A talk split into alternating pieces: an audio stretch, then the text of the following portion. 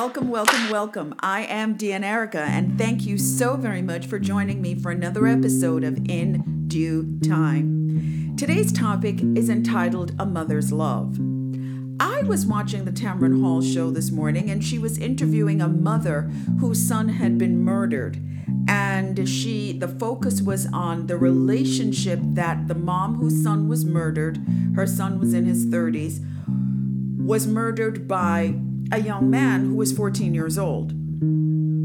And the power of her words in talking about why it was just so important for her to reach out to this 14 year old young boy and why she embraced him and why she even goes with the mother of the 14 year old to visit uh, this young man in prison. And she kept saying, because he's a child. She also referred to trauma as being a disease and something that's eating away at us in our communities, and that if we don't start reaching out to our children, how will we be able to heal the trauma and the suffering that they're experiencing? She also talked about just the power of how important it is to love. And this as I was watching her, I really was filled with tears because I thought about I thought about my own son and my relationship to my son, but more importantly, my relationship as a mother because I have an amazing daughter in addition to having a wonderful son and my relationship with my children are oh so very important to me. They are the most important relationships in my life. So it made me think about mothers and the relationships that we have with our children. Recently, a very close friend of mine, we have been friends since we were seven years old, her mom passed away, and I didn't know that until she actually posted it on her Facebook page. And I had known her mom for years, hadn't spoken to her in a very long time, but it was just the mere fact that my beloved friend, Michelle had lost her mom, that was just heartbreaking for me because she knows my mom as well. And I, I, I, I, my mom is still alive, and I, I, I think about what, what, what, what that day will be like when I get that message or that particular event of her transition to the other world takes place. And it hasn't happened yet, and it devastates me. Can you imagine how I'll feel when it does? It made me look at how I the lessons that I've learned from my mother because this mom on the show this morning was actually talking about the way that her son was was actually the way he had learned to be from her and I, and it made me think about what are the lessons that I learned from my mother and then what are the lessons that I have have taught my children? What are the things maybe that my children would say they learned from me? Because it's one thing to think that you have taught something, it's another thing to be told exactly what it is that they've truly received. I found that to be way more powerful. So these were all the thoughts that were going through my mind when I came up with the topic for today's podcast. My mother and I, over the years, have had what I can only describe as while it has been absolutely great, at times it has probably been more mm, contentious uh, than not uh, in terms of our relationship with each other. Our biggest bone of contention is actually my children. My mother has never agreed with the way that I've raised my children, and she always has something to say. And a lot of times it's nothing positive, it's more negative than it is positive. But when I tell her this, she becomes extremely offended. Extremely offended. Like, how could you? You know, really just feeling very strongly about why would you even think that when I'm going, but you are saying that, and it is painful. So, my biggest bone of contention and disagreement with my mom is really around some of the hurtful things that she says and has said over the years.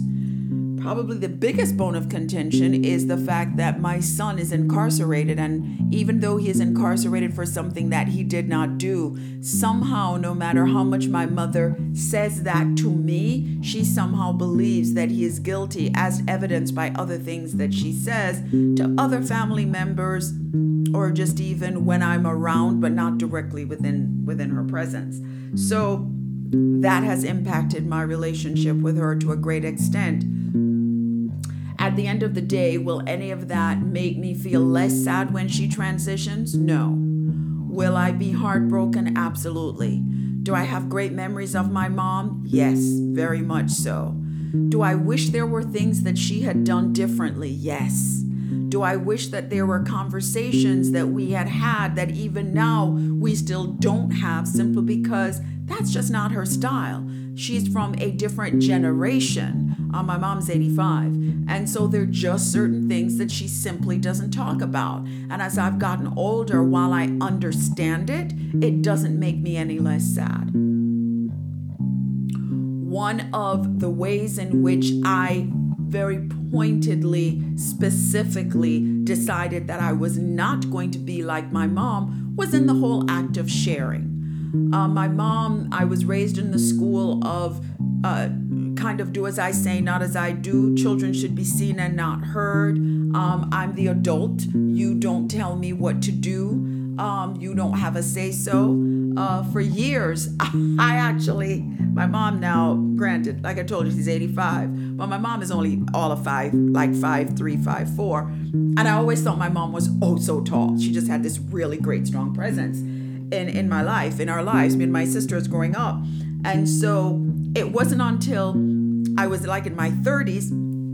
By now I have my two kids. I'm a mom, and and and I remember um, giving my children a choice about something, and my mother said, "You know, I always gave you a choice." And I thought, "No, you didn't." You know, I was like, "No, you didn't. You you." gave us what you said were two choices. We could either do it the way you said or do what I told you.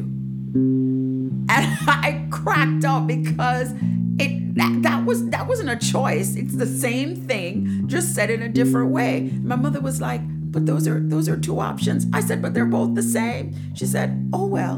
and, and, and that was it. That was her. That was her whole thing. Oh well. Still in the realm of I don't need to explain anything to you and nor did I nor did I expect her to, but I just thought it was just hilarious. You've got two choices. You can either do it the way I said or you could do it my way. It was kind of like those are the two choices. I wanted to make sure that my children, yes, there are some things that they don't have a choice in and did not have a choice in, but I also wanted to make sure there was a balance where where there were things that they could be involved in that they did. One of the best pieces of advice I got as a mother that I have held on to and practiced over the years was Is it going to make a difference 10 years from now? If the thing that you're being asked, the decision that has to be made, if the the the outcome is going to make a difference 10 years from now, then that is how you weigh how you would respond to that particular situation. I got this advice from a very old elder. Um, and it was amazing advice to me because it made me stop and go, Erks. all right, replay, say that again. And I processed it. Too many times as a parent, we tend to respond in the moment and and saying, you know, well, hey, no, you can't do this, you can't go there. You can't have this particular thing. Is this something that's going to make a difference 10 years from now? You can't pierce your ear. Well, your ear will close up if you decide 10 years from now that you don't want to have an earring. Different from, okay, I want to put a tattoo on my face. Okay, nowadays there is a way to be able to remove tattoos, but you know, think about it. Is this going to make a difference 10 years from now? Yeah, depending on what it is that you want to get into. So, a decision of getting a tattoo at say 14 or 15 or 16, yeah, that may make a difference 10 years from now. So, there are all kinds of decisions that can be made in terms of answering that question. How I'm going to guide you should really depend on is this going to make a difference 10 years from now? What major are you going to select in college? Should you go to a two year college or a four year college? is it going to make a difference 10 years from now? When I think about the relationship that I have with my children, I am, I guess, happy would be the best way to describe it to say that even now we are able to have wonderful conversations, but it took work. We have come to a place of understanding, and I learn from them every day. Every day. My kids are adults. Like I said, my son is in prison. My daughter is on her own. They're they are both uh, healthy, wonderful, amazing adults. And my son, even in that containment that he is living through, has learned. And so he is therefore, he has learned how to navigate life in a different way than he would have if he had been home. So I had to really step back from the experience of you're in prison for something you didn't even do. I have not viewed it as I have been robbed of he's been in prison now for 12 years. I've been robbed of these 12 years of being with you. I choose not to view it that way. I instead choose to view it as you're alive. I get calls from you. I can visit you. I can hug you. I can hear your voice. We can share a story. We can share a tear. We can share laughter. I can share with you what's going on in television. You're still here. I can share books, articles.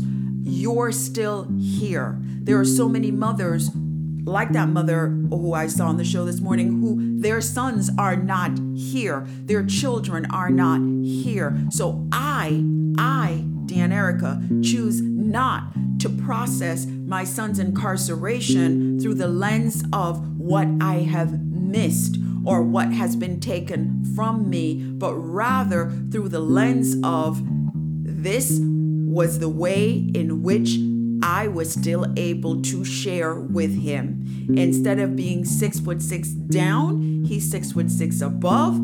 He's here, and that means more to me than anything else. My relationship with my daughter, we are described as twin flames. And it is an amazing thing because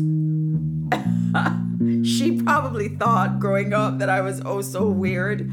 And in coming into her own as an adult now, I look at her in her 20s and I'm saying, oh my gosh, there I am. That's me. The way she responds to certain situations, the way she even responds, like in her relationships, sometimes with some ways in which she handles things. I'm like, oh my gosh, there I go. That's me in my 20s. Uh, yeah, there are things that as a mom, we don't share with our children. There are things that we will never share with another human being. That's simple between us and God. How that child was conceived, when that child was conceived, maybe how we felt about the father of that child. There were decisions that we made as our children were growing up, as a child is growing up, and you understand the role that you have played in the adult that your child becomes. For good or for bad, for better or for worse, you've played a role.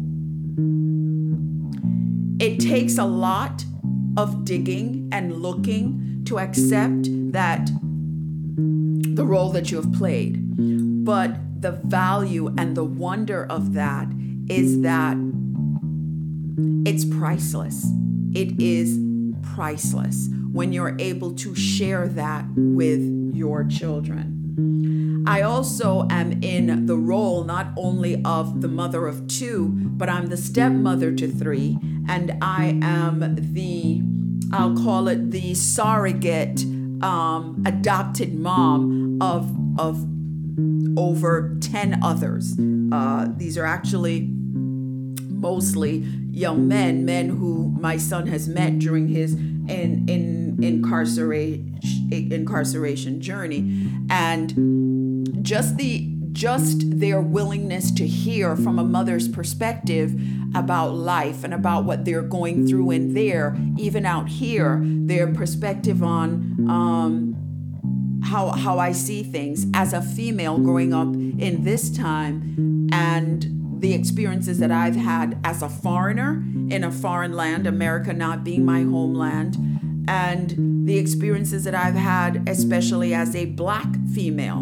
And when you say black female and then bald black female, you start to get into some some really interesting layers there. And so it has been a, a, pleasure, a joy, and a learning experience to share with these other generations my experience as a mom.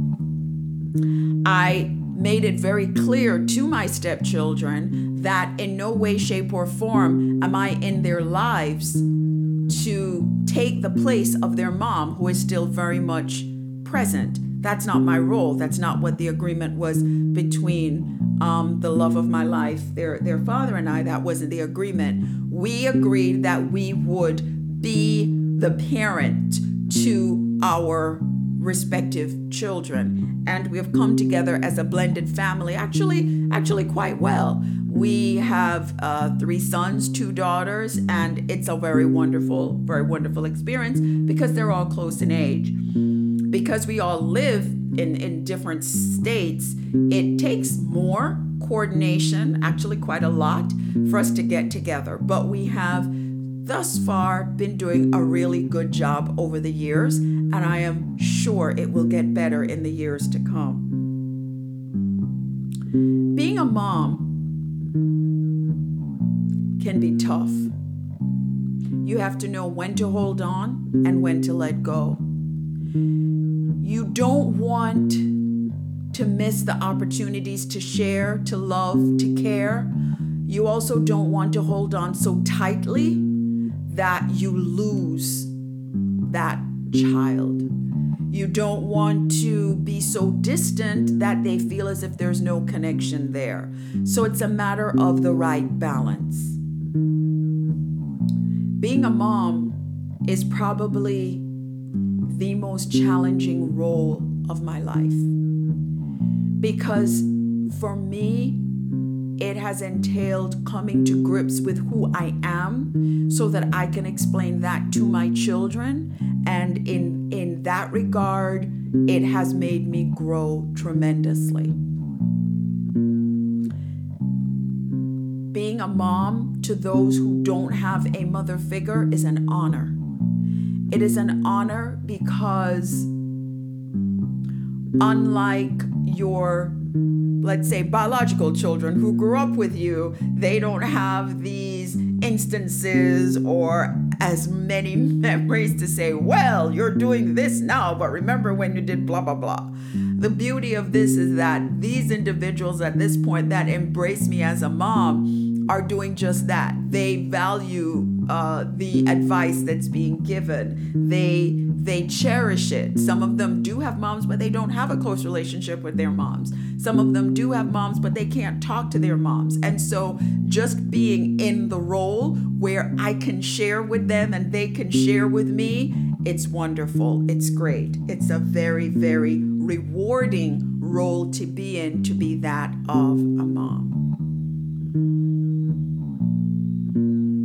I would love to hear from you mothers out there about the relationships that you have with your children. I would also love to hear from you, the adult children, about your relationships with your mom. What do you miss most about your mom? What do you love most about your mom? What do you wish your mom had done that you felt she didn't do?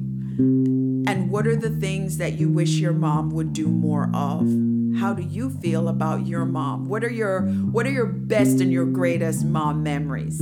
I would love to hear from you. So please do send me an email info at dianerica.com that's info at d-i-a-n-e-r-i-c-a.com you can also visit my website dianerica.com again d-i-a-n-e-r-i-c-a.com it has been an honor. It has been an absolute pleasure sharing this time with you.